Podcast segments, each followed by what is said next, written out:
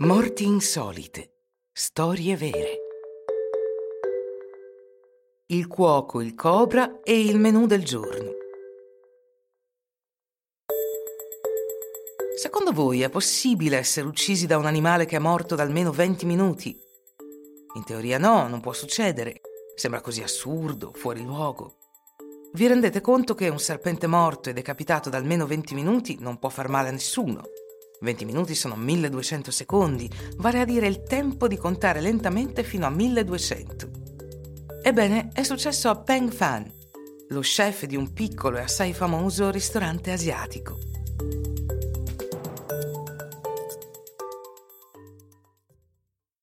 Peng Fan stava preparando il piatto del giorno, a base di cobra sputatore dell'Indocina, una prelibatezza molto apprezzata in Asia, dove è comune mangiare serpenti.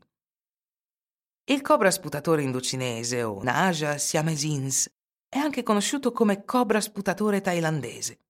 Si trova nei paesi del sud-est asiatico, tra cui Cambogia, Laos, Birmania, Thailandia e Vietnam.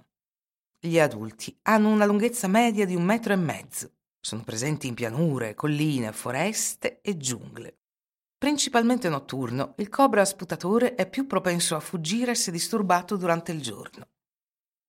A proposito, perché si chiama il cobra sputatore? Beh, ha la sgradevole abitudine di sputare a volte il suo veleno negli occhi della sua vittima e questa può rimanere temporaneamente o permanentemente accecata. Quando il cobra sputatore morde, la morte è causata dalla paralisi dei muscoli e del sistema respiratorio. Si muore lentamente, per asfissia.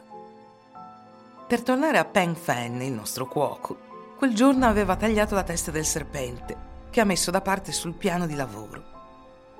Peng impegnò una ventina di minuti per preparare la sua zuppa e tagliare il corpo del serpente.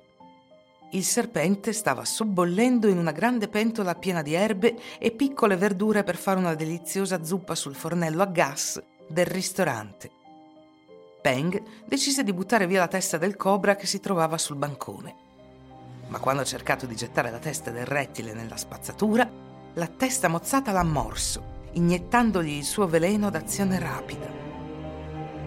Gli avventori del ristorante ricordano di aver sentito delle urla provenire dalla cucina. Improvvisamente c'era molta confusione, ha detto una donna. Non sapevamo cosa stesse succedendo. Dopo aver sentito questo, non abbiamo più continuato la cena. Tutti i rettili possono funzionare fino a un'ora senza il resto del corpo, ha detto un esperto d'animali. Ecco, ora sapete tutto sulla tragica fine del cuoco. Un consiglio da amico. Fate attenzione agli animali velenosi in futuro, anche se sono morti.